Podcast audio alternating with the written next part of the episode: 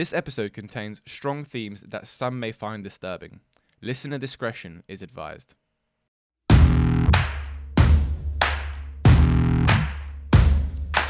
Welcome to Season 2 of Media Minded, the show guiding you through the age of disinformation. We'll be speaking to ex-conspiracy theorists, exploring their journeys in and out of the rabbit hole of misinformation, as well as experts. Yes, those people we've decided to completely disregard this decade. Well, we're bringing them back because, and this might just be me, years of study trumps a 3-minute YouTube video. Join us as we explore unconscious bias and address those who would sacrifice truth, integrity, and objectivity on the altar of disinformation, propaganda, and conspiracy. This podcast is produced by Shoutout UK, the leading political and media literacy education platform, and is made possible by the generous support and sponsorship of the US Embassy here in London.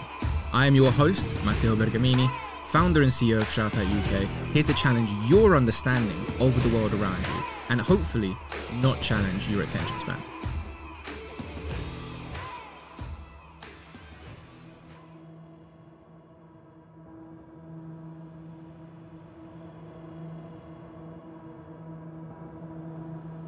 Nintendo, composed of 3 Japanese kanji characters, roughly translates to leave luck to heaven.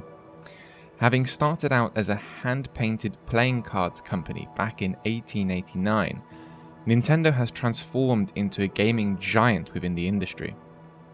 Beginning with the release of the Nintendo Entertainment System back in the 1980s, they made the first of many indelible marks on the Western gaming experience.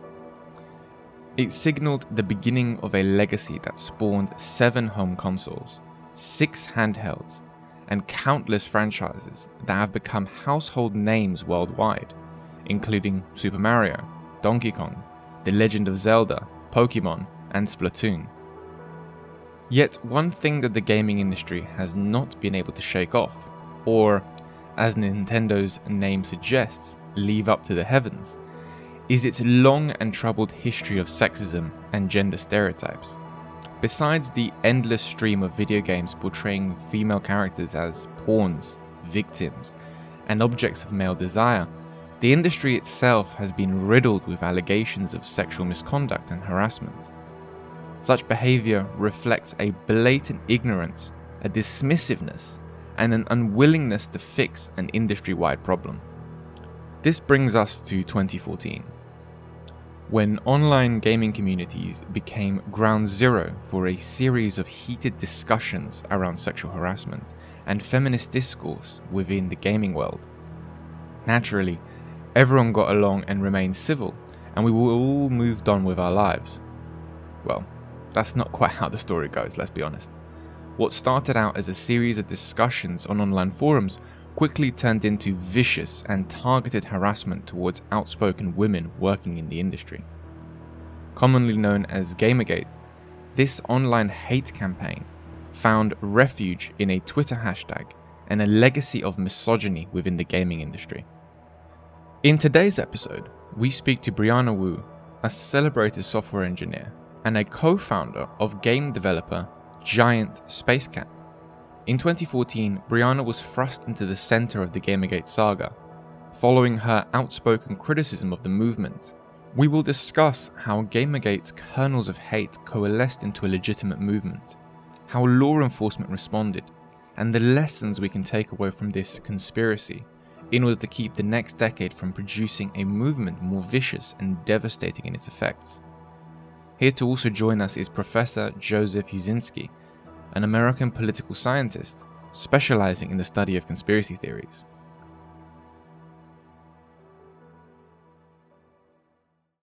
So I'm joined now by Brianna Wu. Thank you for joining me. Thank you for having me. Amazing. If I could kick off by asking you a little bit about your professional background and how you got into the gaming industry. Yes, I'm a software engineer. I got into the game industry, interestingly enough, around 2010. I had been frustrated about the lack of women in games for, since literally 1986 when I got the NES, and I wanted to play games with girls as the protagonist, and they just overwhelmingly did not exist. I had always expected it to get better throughout gaming history, and it never really did. A really good example is Super Mario 2 with Princess Peach. She was a playable character there, but she was not a playable character again for another 22 years afterwards. Like all these core games had male protagonists. So around 2010, I could see that the game industry was really changing. The number of women as a player base had skyrocketed, and I thought it would be a good idea to launch a game studio and hire a bunch of women and make games where girls got to be the hero the way that boys always got to be the hero. So I did. That's amazing. And I promised my colleagues that I wouldn't geek out too much on gaming. So I'm gonna resist as much as possible. We'll make that bonus content for our first second podcast. Exactly. But it's interesting that you mentioned about female playable characters, and it's something that I think anybody that has ever played games will have either passively noticed or noticed quite aggressively, depending on when you started playing. Do you think the gaming industry suffers from a sexist past or enduring kind of sexist attitudes, would you say? I think it's not my opinion. I think you can just go look at history books. Something that really strikes me is when the Nintendo Entertainment System was brought to the United States, they made a very deliberate choice to market it to boys and to deliberately exclude girls. You can actually go look at that marketing plan. It will show we're targeting boys 5 to 10. When the Super Nintendo came out, I believe in 1992, they literally dusted off that marketing plan and said, okay, now we're targeting boys from 5 to 15. Something that's very interesting is in the Atari era, there were a lot more women involved in the game design. And because of that, with games like Pong, for instance, it wasn't deliberately targeted towards boys. If you look at something like those early issues of Nintendo Power through the 80s and 90s, you can see they were exclusively going after boys. So I think it is very much a decision our industry has made. So, and this is something that has always baffled me, because if you kind of have the most capitalist view of a business, right? And obviously game studios are businesses at the end of the day, right? You make a game, you sell it for money, and you ideally want to make a profit. And if you think about it from the kind of purest form of just money making, the idea of excluding a half of the world, essentially, I mean, women, and just deciding, we're not going to go after them, kind of cuts your potential profit in half. So I think that's dead on. Yeah, I think that's dead on. What is really interesting to me is if you look at early attempts to court women gamers and girl gamers, go look at the early Barbie games on NES, right? And look at the gender of when you roll the credits and see who actually developed it. It was just a ton of men, and these games are they're pink and kind of insulting, right? And their simplicity, it's kind of an insulting idea of what girls want to play. Contrast that with the Nancy Drew games that exploded in the 90s, and what was different about that? They brought a bunch of women on to actually design the gameplay and the characters, and it rings a lot more true, and those games are much more beloved because of that. So, I think that as the player base has grown, the average gamer is no longer a 10-year-old boy. It's statistically a 41-year-old woman. So it's just always struck me that we're really stuck in this mindset about who gamers are. And I could tell you, as an industry, as someone who has seen the industry at the highest levels, It's because we're very much a pattern-based, we're very pattern-based in how we make decisions. If you've got $100 million on the table that you're investing in a game, what are you going to do? Well, you're going to do the same thing you did last time that made money. You're going to hire the same people. You're going to have the same kind of characters. Because of the risk, right? Right, because of risk. And even when playtesting the games, you're going to bring in the exact same kinds of players, which tend to be, men between 15 and 30, which is why games tend towards this very hardcore set of assumptions that you've been playing games your whole life. It's just a series of decisions that we make along the way that really exclude a lot of players. And I don't think any of it's malicious. I do think it's all very unexamined, if that makes sense. Mm-hmm. No, I think it does. And it's almost like it's the idea of always of that argument that I think anybody that argues against, I think, is deluded that, to have a well-rounded workforce means having a diverse workforce, because diverse voices, diverse experiences lead to a better product at the end of the day that covers a wider audience. And if most developers at the time were men, and the people that were allowed to go through the door or allowed to go through a certain ceiling were men, they're going to make decisions, that fit the gaming stereotype of a boy or a man, but they're not going to be able to make games that appeal to a wider audience, I guess. 100%. Look at the first-person shooter genre, right? Mm. To me, one of the freshest, most innovative ideas to come out of that genre in years was Splatoon when it came out a few years ago. For people that may not know this, instead of trying to murder everything in sight, this is a Nintendo game that's about two sets of squids that are inking the board in front of them. And then the winner is whoever has inked a bigger percentage of the board. So it's kind of this more indirect first-person shooter gameplay. Mm-hmm. One of the things that development team had that's very important is a pretty much 50-50 gender balance. And I think because of that, you got a smash hit game that was really genre defining. It really broke new barriers, and it brought in an entire new segment of players. Mm-hmm. So, I think the strongest argument for this, it's the right thing to do. It's also the smart thing to do. Mm-hmm. Don't leave people on the table that would otherwise play your game. The lack of diversity and inclusion within the gaming industry isn't new, nor is it exclusive to this field. For years, women have rightfully been asking for their voices to not only be heard, but taken seriously. From inside the walls of our political institutions to the many protests outside, women have courageously spoken out for change, only to be targets of anger and harassment. In that vein, what was Gamergate and how did it begin? So Gamergate was a backlash against women in the game industry. They'd kind of been pushing for better representation and better hiring practices within game studios. It really started in the public eye with a woman named Anita Sarkeesian, who was kind of an academic, not a game developer, not a game journalist, really just an academic with, I believe, master's degree, who wanted to just produce some YouTube videos, examining tropes in games and some of the ways that the messages we were sending our player base were sexist. And because of that, gamers really freaked out and started to attack her in very, very personal ways. You had actual game developers within the industry creating flash games called Beat Up Anita Sarkeesian, where you would pound on her face and it will get bloodier and bloodier, which is a rather shocking and sexist thing for a professional to produce in response to basically an academic critique of the industry.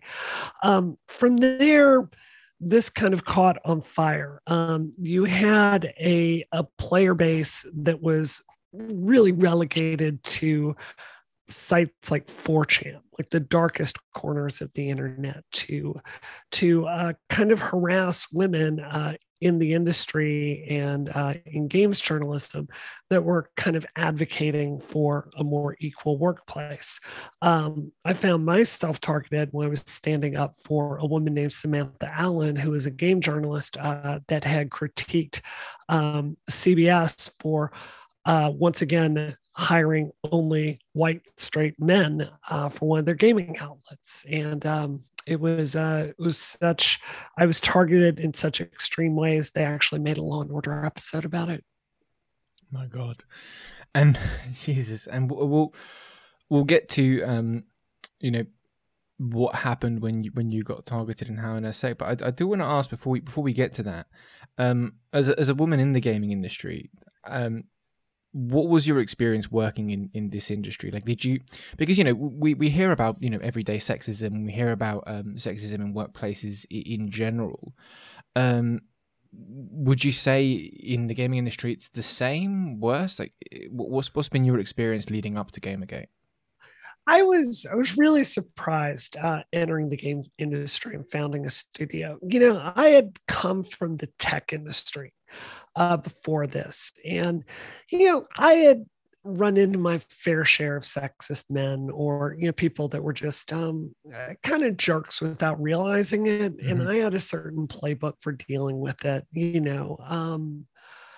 But what I really found when I entered the game industry was it was a level of overt sexism that truly took me aback. You know, with small things like going to industry events and bringing my husband along and having everyone assume he was the engineer and to treat me like the wife, which is fairly degrading, to everything like facing massive structural barriers in trying to get funding and coverage for my game. You know, the game industry is very much a place where decisions are made with men at the bar hanging out with their boys at 3 a.m. Right? It's the kind of crowd that's very difficult to fit into if you're not one of the boys. So what I really found was for me to get any traction whatsoever, I had to take a much more active role in kind of asking to be treated, to be given the same chances everyone else was receiving. It was very shocking, to be honest. That's mad. And, obviously, you mentioned that you yourself got targeted by the Gamergate community. Could you elaborate on that? Like, was there a specific point that you thought, Christ, this is me next? Or was it kind of a gradual kind of growth of harassment and engagement online? No, it was a specific day that mm-hmm. really made me one of the major targets of Gamergate. You know, I had been standing up for Samantha Allen, and I had spent literally a month trying to get people in back channel to stand up for their women colleagues. You know, I'd written IGN, I'd written Game Informer. You know, I talked to people at the highest level saying, hey, you know, your woman colleague over here is being harassed out of the industry. Do you think maybe you should do something about that? Like, isn't that your responsibility? And I'll never forget, I had a high-level editor at Game Informer tell me flat out, he's like, not an industry issue. This is not a problem. This is some drama offline, which really stunned me. Wow. And I realized that help was not coming from inside the industry, that it was going to have to be women standing beside each other. And I really want to emphasize to you, there are not that many women in the game industry. Like, we kind of tend to know each other. So when someone gets harassed out of the field, it's not a number on a spreadsheet. It's someone you know and someone that you care about. And I realized if I was ever going to leave the game industry, it wasn't going to be from burnout. It was going to be from having my heart broken so many times by having women I care about leave and quit their careers. So I became very vocal in kind of asking the industry to stand up to this kind of harassment. And I got a call one day that 4chan was starting to investigate me in the same way they'd investigated Zoe Quinn and Samantha Allen and Anita Sarkeesian. And I remember logging in and I could see them running what I call the playbook. This is where they start digging through your entire life to find something to abuse you with, basically. So they'll come through your educational history, your work history. They'll come through every tweet you've ever made. You know, they will look at all your professional work, and they will basically bring together a mob to harass you about it. And I could see them organizing this mob online. And I realized I had a choice to make. I could stay silent, and I knew it would all blow over in a couple of days. If I kept my mouth shut, I could just get back to my work in my studio, or I could keep speaking out and I would become a major target. I want to just take a second and say, I grew up in Mississippi, which is a state in the United States that is still really struggling with the legacy of racism. And I saw firsthand growing up people that just kept their heads down and their mouths shut when things were happening that were wrong. And it was very important to me as an adult to keep my integrity, to sleep well at night, to call out things when I saw them. So I decided I was going to keep speaking out. Now, I'll never forget this. It was a tweet that went mega viral online. And it was, they said to me basically, guess what, bitch? I know where you and Frank live. They then included my address. They said, you're going to die tonight. I've got a K-bar and I'm going to shove it up your feminist cunt. I'm going to cut your husband's tiny Asian penis off and rape you with it until you bleed. If you have any children, they're going to die tonight. You did nothing worthwhile with your life. And Jesus, that was a threat that was so serious, I had to call the cops.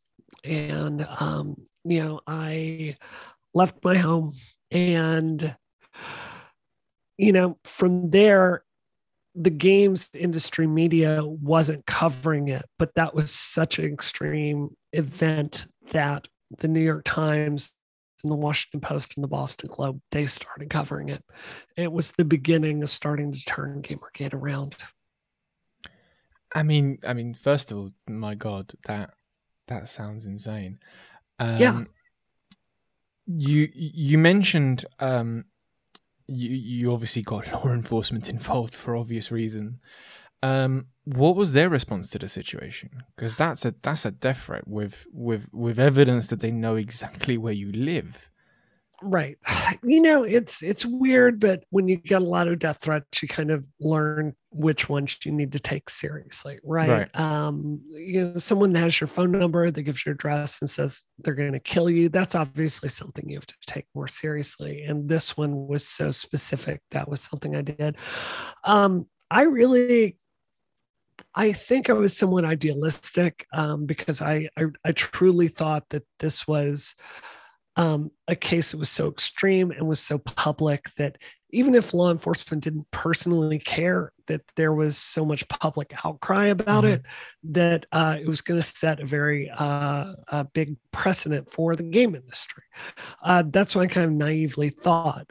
What ended up happening is the Arlington Police Department didn't really even know what Twitter was, right? And eventually I caused so much of a fuss that it got kicked up to the state district attorney, right? They did nothing. Eventually, Congresswoman Catherine Clark got involved and got the FBI interested in my case. And I was assigned an FBI agent, and the FBI sat on it for many months and then did literally nothing. So what I found was two things.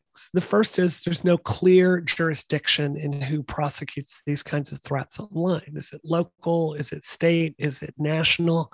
The second thing is there's just not much incentive to prosecute these cases. The FBI, for instance, in the United States employs over 30,000 people. As best as I can tell, there's no group there that specifically prosecutes these kinds of credible death threats online. So unfortunately, you can look at the number of threats and the number of reports and the number of cases that are brought, and you can reach the objective conclusion that help is not coming if you're threatened online in a credible manner. Mm-hmm. And I mean, it's interesting because it's shocking and it isn't in terms of the law enforcement's reaction, partly because if you think, especially when it comes to online and tech, government and law always seem to playing catch up. And it just seems like they are completely not, I mean, not just in the States, I think in the UK as well, we've got a lot in terms of our law enforcement's way of dealing with online hate and abuse. I think we've got a lot to answer for and reform in that respect. And help wasn't coming from kind of law enforcement perspective. What were the men in your industry saying at this point, considering that this thing had gone viral and people outside of the sector were now covering it? Was there any shift there? There was a little bit of shift. There were a lot of promises that things were going to change. And I would say you had a lot of window dressing publicly, right? At the same time, something I ran into quite a bit were men in our industry. They were very angry at me saying, oh, by making all this stuff national, you're giving gamers a bad reputation. You're so victim blaming like as this. Opposed to going after the person that brutally threatened you. Right, okay. Exactly. Like, and, you know, the other side of this that, you know, I don't really speak about that much, but was so frustrating to me is, you know, I didn't get into games to make a political point. I got into games because I love games, right? And what was so frustrating is for me just standing up and being asked to be treated fairly. I became known in my industry as just that Gamergate woman, right? Right. So all my skills as an engineer or a fundraiser or a product manager, none of those really mattered because I was primarily known as that woman that got death threats, which is very professionally belittling if you think about it.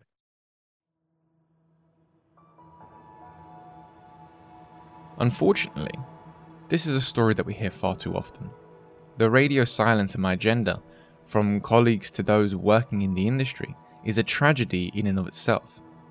Brianna is a games developer. That's how she would like to be known. But in her decision to speak out, she became something else too, a figurehead and spokesperson in this mystifying culture war between a group of agitated gamers and, well, women. This didn't stop her though. Amidst the death threats and rape threats, Brianna continued to speak to media outlets about what was going on. Ironically, by attacking her so viciously, the Gamergate community provided her with a larger platform to call for the changes these very gamers were so terrified of. Whether or not the gaming industry has been receptive to those calls is a whole other question. And when these death threats and harassment start coming in, and obviously the kind of the pinnacle one, the one you described, what actions did you take following this, like when it got to that point? Well, I filed every police report that I could. Mm-hmm. And the thing is, please understand that I had been run out of my home. I was staying at a hotel. I was genuinely afraid for my life. And you've got to understand, media started calling a lot. And I realized that this was the moment that the industry wasn't going to make things better. And I reached inside of myself and I tried to get the strength to talked to every single media outlet that I could. I did over 200 interviews in the next 3 months about what was going on in the game industry. And you can look at some of those clips of me. I look like a mess, and I am, because I've just been run out of my home. I've got raccoon eyes. My hair is an absolute disaster. It was a real blow what was happening to me.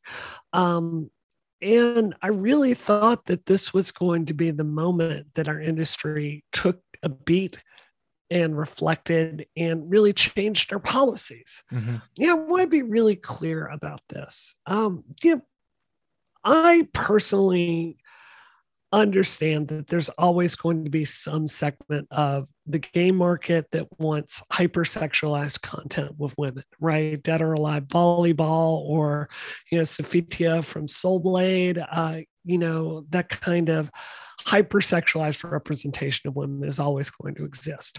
I don't have a problem with that. What I have a problem with is the hiring practices where there's not even a woman in the decision-making loop to have a voice about mm-hmm. what kind of games are made.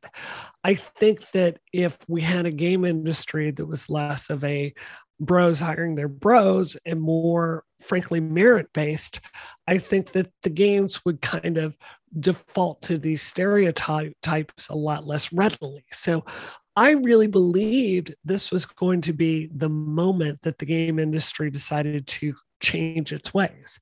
That was 8 years ago, and unfortunately, that was not true. And on top of that, of course, many of the women that were targeted by the Gamergate community seems to have completely gone off the radar. Yeah. Was that something that you ever considered when the kind of pinnacle of the whole, I mean, by the sounds of it, no, because your response to the death threats was to do a string of interviews, which to be honest is remarkable and and amazing at the same time. But is that something that you ever thought, do you know what, Christ, this just ain't worth it? Oh, are you kidding me? Of course I did. I think there's we're watching a bunch of Marvel films now about the multiverses, right? There's another multiverse out there where I said nothing about Gamergate and I'm still running my game studio, right? Yeah.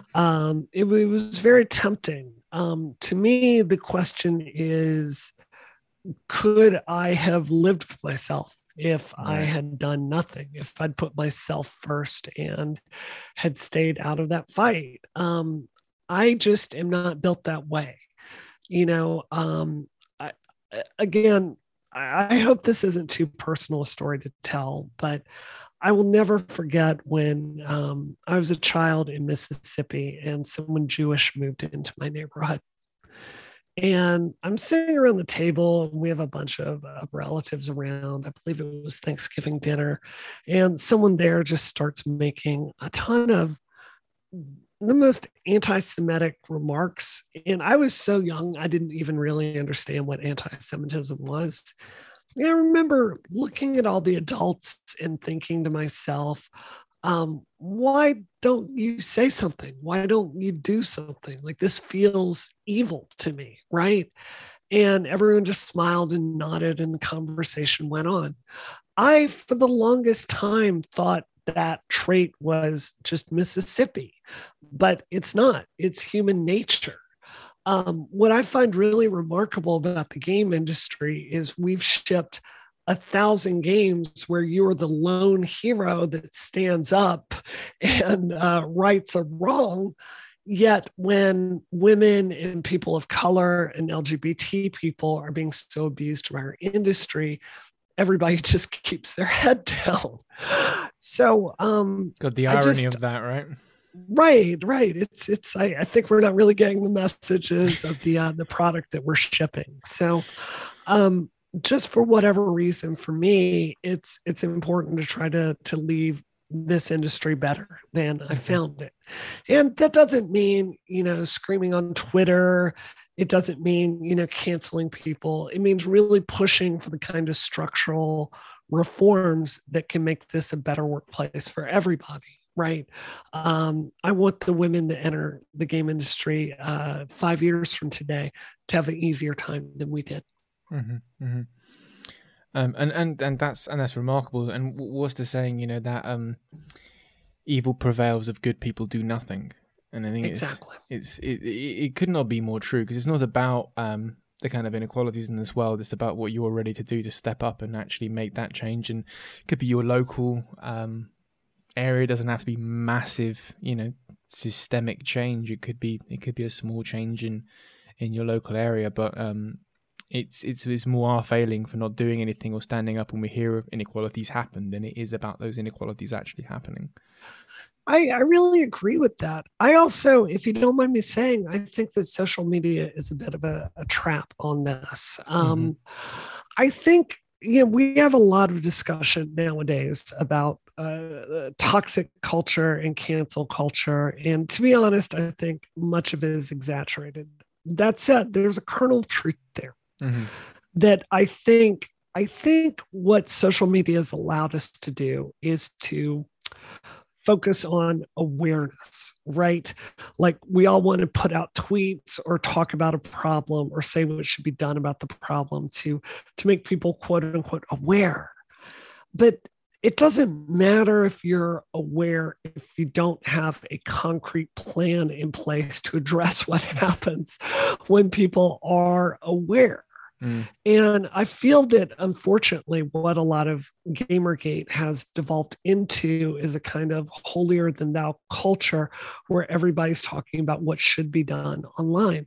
That's important, don't get me wrong, but what we also need are structural changes behind the scenes. You know, we need to examine our processes in which people are hired and promoted at game studios, right? I know this is a podcast series about disinformation.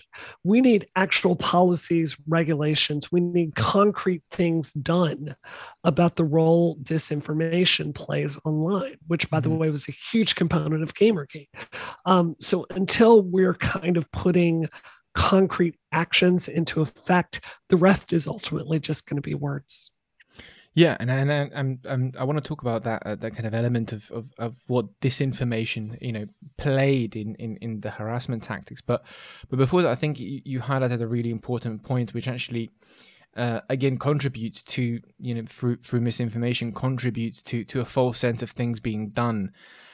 Where, for example, you will see on social media, you know, a campaign happening about something. You know, it could be the black square that everyone put up, you know, for Black Lives Matter, and you had companies contributing to that square, whilst also having gross inequalities and situations of racism happening all at the same time. And it kind of gives people a false sense of, oh, well, I've contributed because I've liked a square. It's like, that's not a contribution to the discussion. That's not a contribution to anything other than you satisfying your own ego and satisfying your own kind of, you know, guilt in actually not really doing anything. It kind of gives people a cop-out almost in being able to say, well, I took part in this debate. It's like, no, you didn't.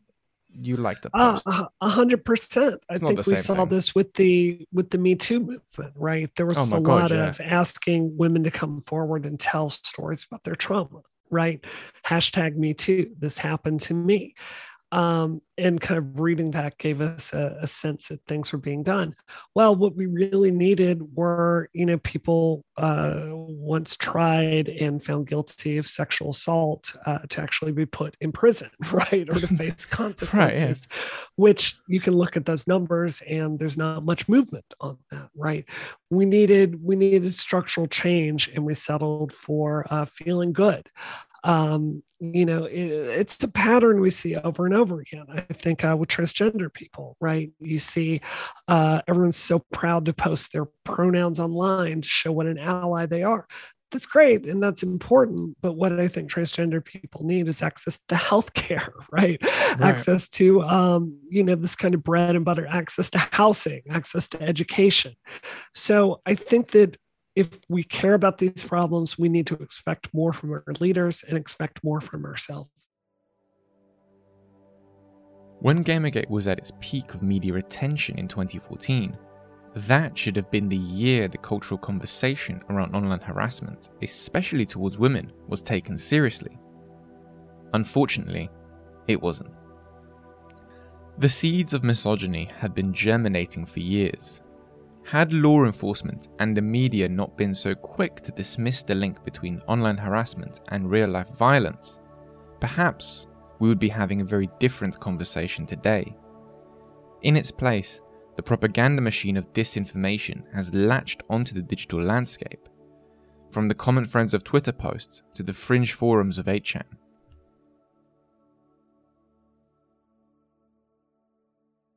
One of the things when you're targeted by disinformation, it's like there becomes two versions of you, right? Mm-hmm. There's the real Brianna Wu, which is she's a fairly nerdy software engineer who has a fairly boring marriage and restores classic cars in her spare time, right? That's the me I perceive myself to be. Gamergate created this alternate version of me, which was a lying, scheming, serial exaggerator who sent death threats to herself and all this other stuff. And it's really their disinformation techniques are truly they're clever almost. Like I respect them because they're so effective at taking something out of context and turning it into something that it's not. One of the best examples I have is I released a game on Steam, which is the largest digital platform in the world. And this was the height of Gamergate. And, I was just trying to get through my day. My head is primarily like thinking about porting, code that's originally for iOS and trying to get it to run on an x86 architecture, right? So I get this game ready for pre-sales on Steam.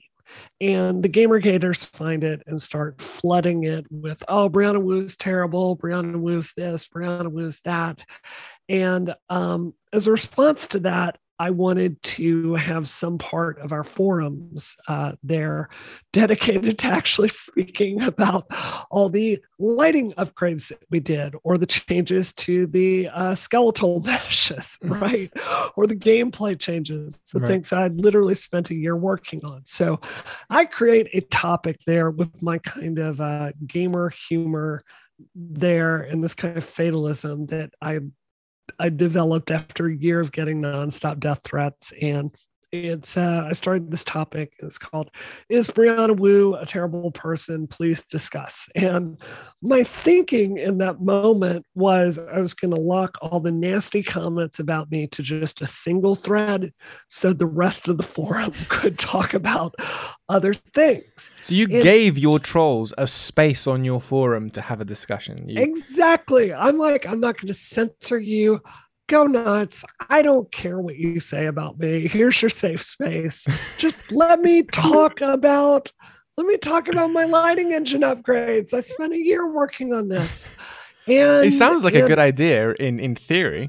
In theory, but instantly, the thing is, oh, look, Brianna Wu is harassing herself on Steam and didn't realize she was logged in with her own account.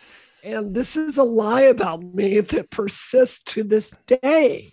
Another example of this is there's a trope out there that Brianna Wu hates people with autism. And the reason for this is Twitter's old font had the lowercase L and the uppercase I look nearly identical. And someone made the Twitter account. My old Twitter handle was Spacecat Gal, and they made Spacecat GAI. And it looked nearly identical. And they used my profile pic, and they started tweeting all this horrible stuff about people in the autism spectrum, things I would never, ever think or say. And it catches on fire. And to this day, that is the storyline about me, right? It's like when people have an idea of who you are, they're just going to grasp on anything that fits that narrative. And it's very frustrating because to this day, this is stuff that shows up in my Google searches. So it's unfortunately a kind of horror that you just kind of have to live with. Mm-hmm. That's absolutely mad. And it's It's interesting you say this, because obviously people would say, you know, oh, if you've not said anything nasty online, then you've got no worry. But of course, the reality is that if you've said something online that's nasty, then obviously it makes their jobs easier. But it certainly doesn't seem to dissuade them from making stuff up if you've got pretty rosy online history. And I agree with that. I think that we have a culture of being information idealists. Yeah. Online, you know, I think that we're brought up with this idealistic view that the best argument wins. That people are going to evaluate all arguments, think about it, and come to an accurate decision with whoever makes the most persuasive case. I think we need to move to being information realists, and to look at the studies about how disinformation propagates online. And, you know, the fact, this isn't my opinion, many studies bear this out, that amplifying a lie makes more people believe it, even if you fact check it. So I do believe that platforms have a role to play in looking at these kinds of sock puppet accounts that exist to spread and amplify disinformation to people and to try to curb it. You know, I think one of the ironies of disinformation is it weaponizes our ideals about free speech against us, right? Mm-hmm. And I think that's what makes it so tricky to counter. This brings us to the present day. 8 years on, the question still remains of whether or not we've learned from the experiences of Gamergate. At a glance, it feels like our digital landscape contains as much conspiracy as it does truth. From Pizzagate to QAnon, their frequency and content are as dangerous as they are outlandish. The internet has certainly affected the way conspiracy theories are spread, yet it remains difficult to navigate, which is why we've recruited a seasoned expert in this field to help us out. I'm joined now by Joseph Uscinski. Hello, Joseph. Hi, how are you? I'm very well, thank you. Very well. Yourself? Good. Nice to be with you. Fantastic. Well, thank you very much for doing this. So I'd like to start off with, tell us a little bit about your educational background, how you became interested in the study of conspiracy theorists. Well, I studied political communication as part of my doctoral degree. And after I started my job as an assistant professor at University of Miami, one of my colleagues came to me and said, "Hey, I've got this idea about conspiracy theories. We should study that." And my immediate enthusiastic response was, "No, that's stupid." And if you go back in time 12 years, you might remember that nobody cared about this topic very much back then. It wasn't a big deal. Media outlets weren't paying attention. And this was pre-Brexit, pre-Trump. Right. So it was a very different world. And my view was that this wasn't a topic worth studying and it wasn't worth getting involved in. And my friend twisted my arm for a few weeks and I eventually said yes. And for me, it became a career. And in some ways, I would like to say that I was, prophetic in knowing that the topic would blow up into what it is today. But I had no idea. I thought I would write a book or something like that, and it would be on some dusty library shelf somewhere, but it's become one of the prime topics that people are interested in today. I mean, yeah, it's, we're from an educational background, and the idea of media literacy and people needing to be more critical thinkers when it comes to what they see online, as you say, pre-Brexit, pre-Trump, pre-2016, pre the pandemic, these things were of interest to some, but it is nowhere near as mainstream as it is now. And it's incredible to see probably one of the only silver linings that have come out of all these things. The fact that people are now aware of how important, talking about these and dealing with these issues like conspiracy theories and probably the importance of media literacy is now. Would you say from your research that there is evidence that conspiracy theories are growing and becoming more extreme as a result of the internet? Or would you say that's not the case? No, I don't really find any evidence of that. Mm-hmm. Right. So there's good and bad news. I mean, the bad news, I'll start with the good news, I guess. I mean, the good news is that things aren't getting worse in terms of people. I mean, that is pretty good news. So they're not getting worse. The bad news is it was sort of always this bad. You know, all the mechanics that are there now driving these beliefs have always been there. Mm-hmm. So when someone comes up to me and says, "Oh my God, now's the, you know, the golden age of conspiracy theorizing," I say, worse than during the Red Scare? Worse than when we were drowning and crushing witches for conspiring with Satan? Is it worse than that? Really? You know, then people start to think, oh, geez, maybe things aren't quite so bad. Mm. Right? And here's the thing. It was, if you go back and look at all the polls you can gather that have been taken in the last 50 or 60 years of polling, and look at all the questions that have been asked about conspiracy theories, we went back and re-polled all of them last year. Let's say, have beliefs gone up or have they gone down? And for the vast majority, they either stayed the same or went down. And there was only a handful that went up, and most of the increases were marginal at best, and not on any of the things that people are talking about as going up, like QAnon or COVID or those things. Mm-hmm. So, yes, there are conspiracy theories, and yes, some of them are quite popular and believed by, you know, shockingly high proportions of the public. But that doesn't mean that it's getting worse over time. Mm-hmm, mm-hmm.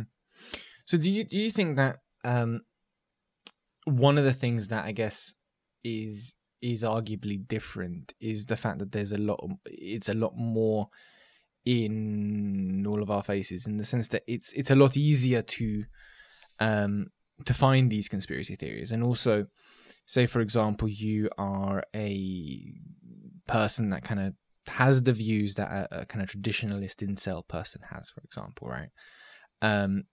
You know, pre the days of social media and the internet and so forth, you would be one in your village or town or whatever. But the fact that you can now gather online, it can embolden you into seeing that there is a community of, say, 1,000 of you. Obviously, in the grand scheme of how many people there are in the world, it's still minuscule, but there's that idea of strength in numbers, right? I think that argument is largely overblown. Okay. And a lot of what's going on now is that we're paying a lot of attention to something. So mm-hmm. There's an assumption that there must be more of it because there's more media coverage of it. But part of the reason for there being more coverage of it is, one, we've had a U.S. president and some other events that have driven interest in conspiracy theories. But again, mm-hmm. That's different than there being more of that. And that's really important. So Trump shows up, he's, you know, engaging with a lot of different conspiracy theories in his rhetoric. Mm-hmm. Journalists sort of have to cover it because he's the president, right? And then that coverage turns into, well, let's talk about conspiracy theories more generally. And eventually what winds up happening is that all the major news organizations now have teams of journalists dedicated to social media, misinformation, disinformation, conspiracy mm-hmm. theories, and whatnot. So we're paying attention. But again, that's very different from saying there's more people believing than there was in the past, right? And yeah, having, you know, the world's library in our pocket makes it easier to find conspiracy theories, but it makes it easier to find everything. Mm-hmm. Everything is easier to find. So often there's this assumption that, oh, I can find all my conspiracy theories easy because I have the internet now. Well, you can find true things too. You know, it's not like, oh, let me go online so I can find all my false information, mm-hmm. right? You have the world's library there, and it's a choice for every person what they want to access. But is it a choice though? Because that's really what matters. But people were able to access these things long before the internet, and mm-hmm. they can access it in all sorts of other places. You can go to library and get all sorts of conspiracy theories. Mm-hmm. You can go on TV and there's tons of not credible information all over the channels, right?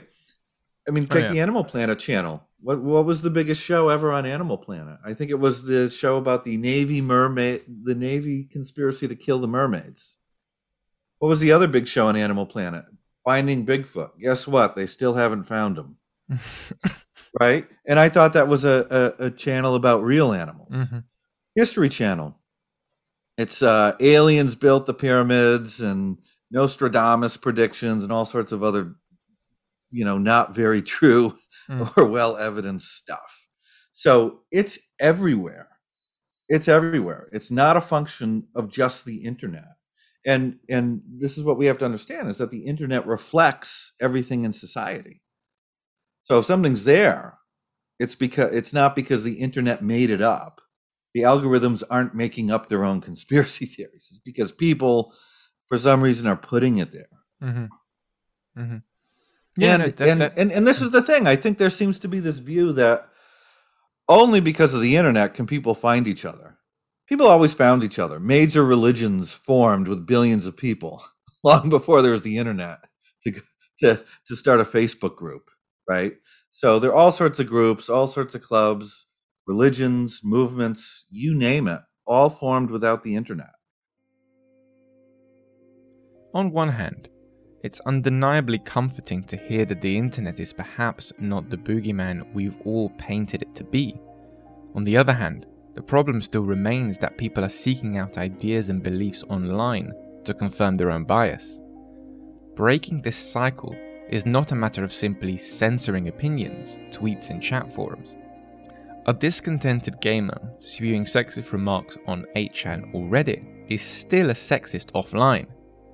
That, however, does not mean that these social media platforms have no role to play in the moderation of disinformation online. Had Twitter taken a clear stance against the Gamergate hashtag, would Brianna have been driven out of her home, fearful for her life? It's a question we should all be asking ourselves today.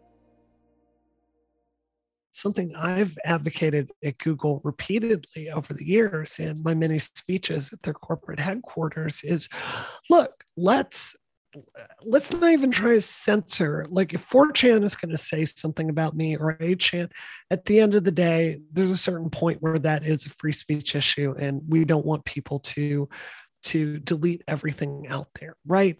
But let's just uprank credible, good faith sources, mm-hmm. right? There's no argument in my mind that's valid why Kiwi Sources, Kiwi Farms, which is a notorious disinformation trolling site, should be ranked above an article in the New York Times about Brianna Wu, right? Yeah. Unfortunately, this is Google's algorithm. So what I would advocate they do is, look, let's just go out there, figure out these sites that are actively not credible in the information that they are putting forward, and just simply downrank them in search results. That's the most obvious thing in the world to me. And unfortunately, I've not been successful in getting Google to enact that policy. This is ultimately a business decision for them. I've always been really struck that, you know, Google will bring me in for speech at their corporate headquarters to really demonstrate their commitment to gender equality, right? Yet at the same time, they are profiting from content on YouTube that is specifically defaming me and spreading disinformation about me and other feminists, right? They're actively making money from this. So the reality is people like to click on dirt. People like the sensationalism. Our brains are drawn to extremes. And if Google is going to be a responsible platform, mm-hmm. they're going to have to make an active choice to say, we're going to sacrifice X amount of engagement for a healthier conversation. Right. And what you said really, really struck me because, and I always find this bizarre because if we're talking about, you know, an ethical platform, but should it not be a question for the law in the sense that, say, for example, after this podcast, we decided to make a company that sold counterfeit handbags or counterfeit shoes or whatever. That would be illegal for obvious reasons. But yet profiting from counterfeit information that is clearly false and knowingly false is somehow perfectly okay at the moment. Yeah. And I just find that bizarre. I think it's a real failure of leadership. This is a lot of why I ran for Congress in the United States. You look at the people that are making decisions, and look, I'll confess to being your typical American. I'm not as familiar with who's running your government as they are our own. But here in the United States, it's people remarkably old that comprise our Congress and our president. I think our average councillor is about 65 years of age, possibly 70. So we're on the same page. You're beating us by about 5 years. Right. The truth is the people that are tasked with regulating these things are, they just simply don't face it. They have staff that deal with these things. It's not important to them. I think that we need, I do believe that younger generations have a more intimate understanding of these problems. And I think that we'd be well served to have people making decisions that have actually faced these forces before. Yeah. Do you think we've learned anything from the disinformation campaigns of Gamergate? That's a tough question. It really is. I think that overall in the game industry, there has been a push on the journalism side to hire more women. There's certainly more women that are reviewing games today than there were in 2014 when this happened. I think, unfortunately, there's still not women making it to the senior levels, particularly in the game production side. When it comes to disinformation, I think it's actually worse than it's ever been here in the United States. We've just seen the election of Donald Trump in America, followed by the rise of QAnon, vaccine disinformation, and it's truly dark days here in the United States. I think very sober, measured people are truly wondering if democracy can survive in this current form. And I just want to say one thing for this.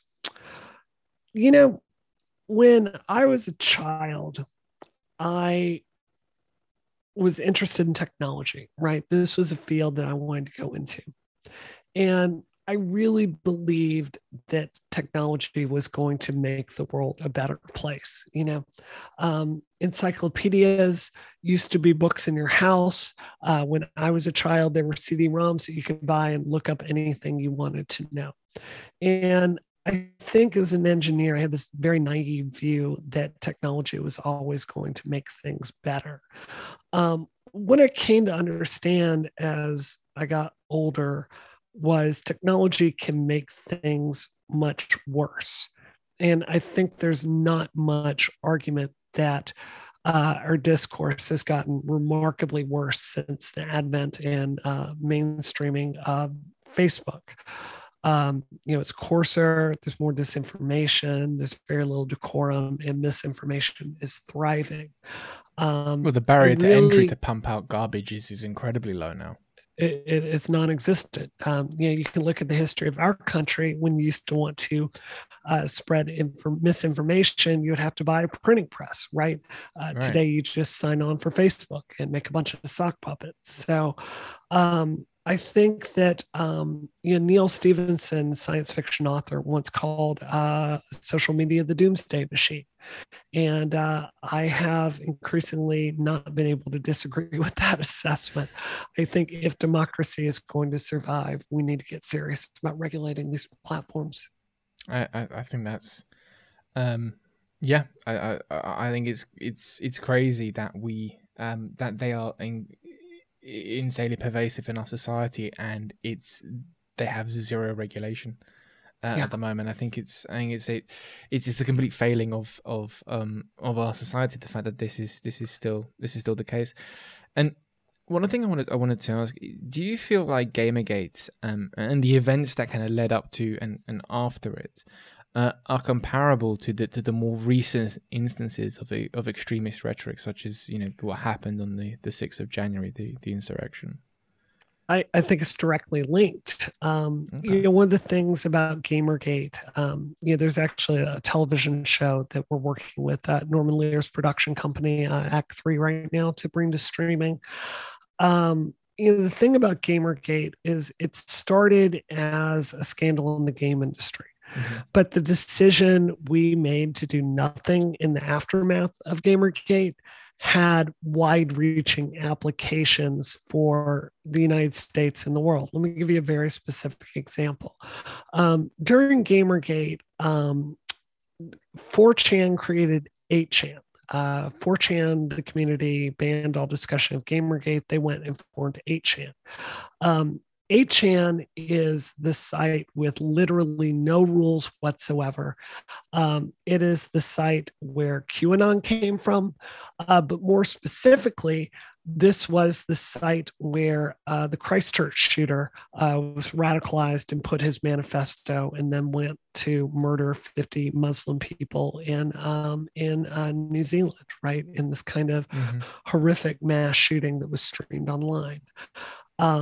You know, the FBI's decision at that point in Gamergate to not prosecute the people that had been conducting such clearly illegal and indefensible things on 8chan, child pornography, spreading dark web credit card information, organizing people to threaten to murder a federal judge. You know, we presented all of this to the FBI, like with the clearest evidence you could possibly have, and pointed them to who was responsible and what they needed to do to take this site down. And they made a decision to do nothing.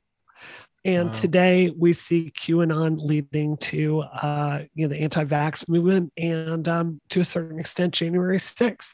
It's literally the same people and the same playbooks and the same parts of the platform that are leading to this. So I would call Gamergate truly the origin story for our current dystopian politics around the world.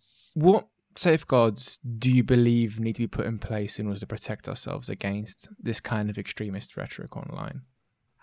Well, first of all, I am one of the reasons I ran for Congress is I believe that social media should be very much more regulated than the degree that it is today. I think they need to be you know, I think there's a certain amount of legal liability that they need to roll, that they play as publisher that would be similar to, say, the New York Times willingly spread disinformation there. I think there's a conversation to be had about how to kind of hold them responsible for the things that they publish and choose to profit on. That's a bigger, more difficult problem to solve. The easiest one to solve is this. I think the United States should, in our course of funding the FBI, specifically fund a division of 50, 100 agents that will simply prosecute high-profile death threats and rape threats online. If you say it to my face, you go to jail. And I think if you're saying it online, I think that that's something that we need to start doing. I think it would do wonders for the level of civic discourse that we would have.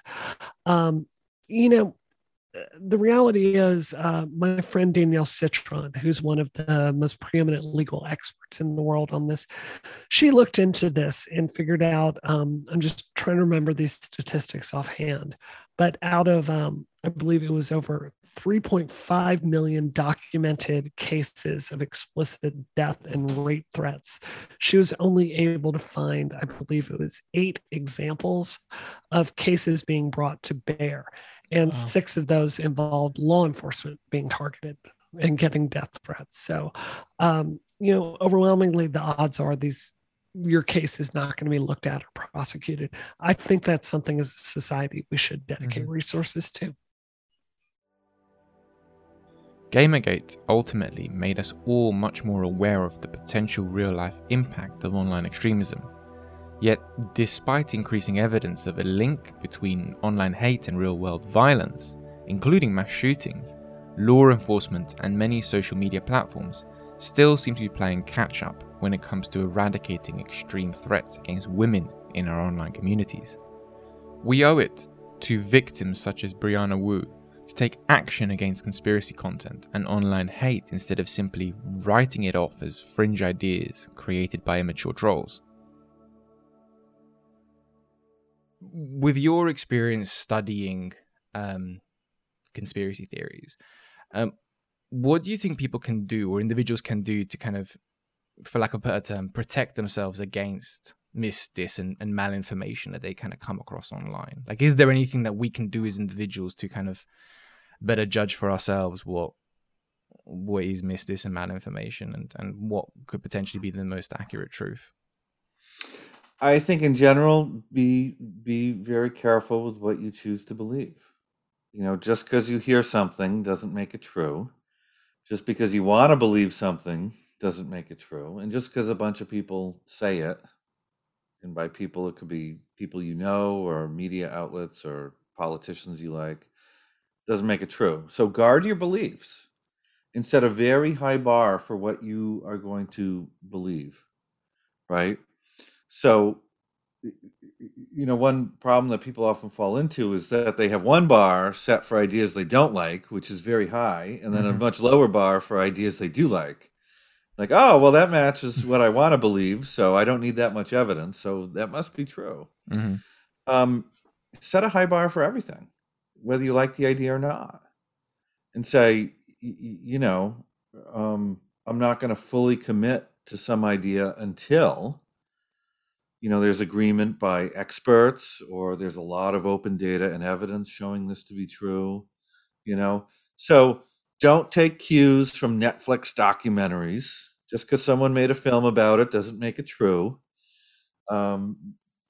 You know, just because you saw a tweet about it from a friend doesn't make it true. Just because your favorite political party said it doesn't make it true. I mean, there's a lot of false things out there, and there always were, and there always will be. You don't have to believe anything you see. So just sort of step back and say, this is what somebody's claiming. We'll see if it pans out. Mm-hmm, mm-hmm. And that's interesting because, you know, you see this with your day-to-day, and I think all of us, you know, have biases, right? And some of them are completely harmless and some of them are less so. And I think we'd be in denial if we didn't accept the fact that we all have a bias of some kind, right? It could be something as innocent as, you know, what food you like. And if you know you really love chocolate, and you come across an article or a documentary that talks about the health benefits of chocolate, you're going to be more likely to want to believe that to be true, right? So you're going to spend less time critiquing and researching to see if that thing is true or not, because you're going to want to share it with all your friends and be like, look, see, I was right to eat a pound of chocolate a day. Whereas if you're... Well, I had those biases for wine and chocolate and bacon and French fries and all sorts of things. And then when I was 250 pounds, I had to say, oh, well, maybe my biases aren't so true. And maybe all these things aren't good for me. So at that point, I had to stop eating some of those items. Right. And so at some point, we have to be open, you know... We have to be open to evidence, right? Mm-hmm. But some people don't. They want to just keep going in whatever direction they're going in and always hold on to these biases and not look beyond them. Mm-hmm. But, you know, the best thing we can do is just say, yeah, there's going to be a lot of information coming at us in all directions from all sorts of sources, and you're not obligated to believe anything anyone says until it reaches a high bar.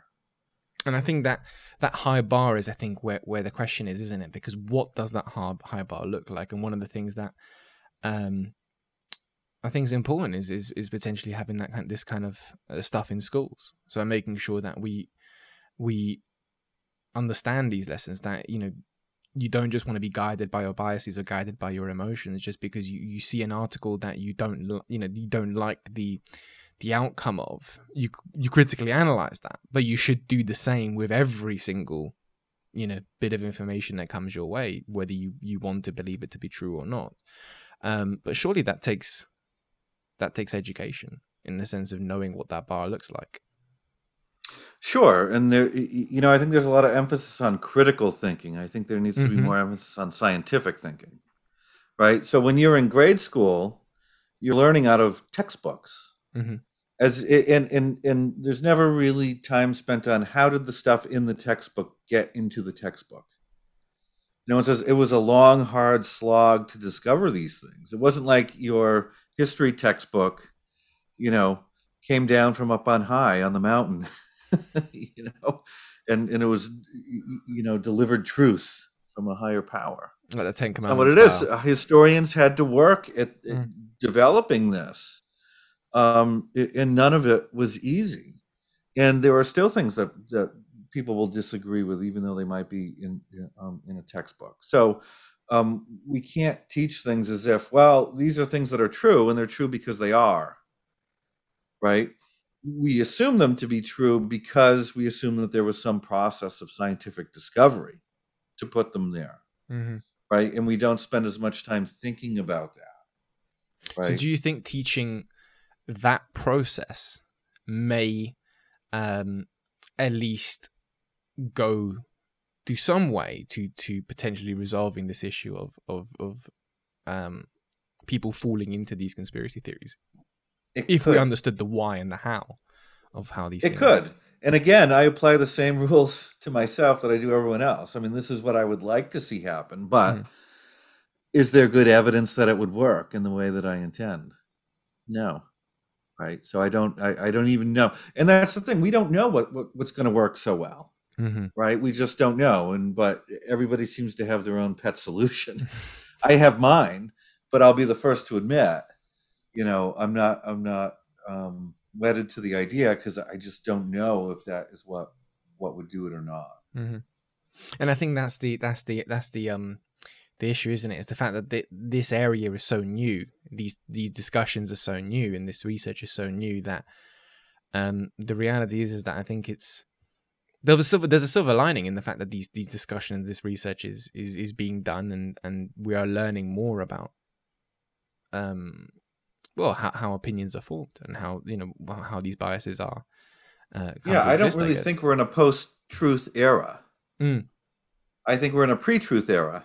We're always slowly crawling towards truth, and it's a slow crawl, and it takes time, and we're discovering new truth all the time. And sometimes we take a few steps forward, and then we go back, right? Mm. But over the last few thousand years, it has been a crawl forward over time. But it's not like 6 years ago we were in the truth era where everyone only believed true things. I mean, come on. Right? That's ridiculous. And there's no evidence that people are any less truthy than they were previously. So that's the thing. We're just paying attention to it now. As consumers of this bizarre online space we call the internet, we're all given a choice in how we respond to the information being thrown at us, from all different directions and from all different sources.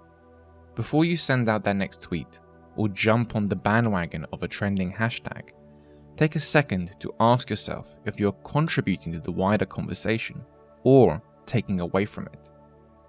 The way we can move forward in creating an online space that is healthy and safe for all its users is to stand up against hatred in all its forms. The dots are there, we just need to connect them.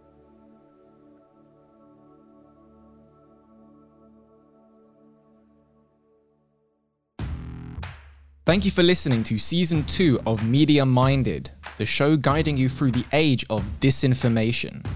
This podcast is produced by Shoutout UK and edited by Sabina Mackenzie Brown.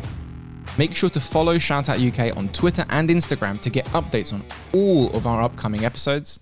And don't forget to subscribe to the Media Minded podcast on Spotify, Apple Podcasts, or wherever you get your podcast fix. This episode is made possible by the generous support and sponsorship of the US Embassy in London. Thanks for listening, and remember, stay informed.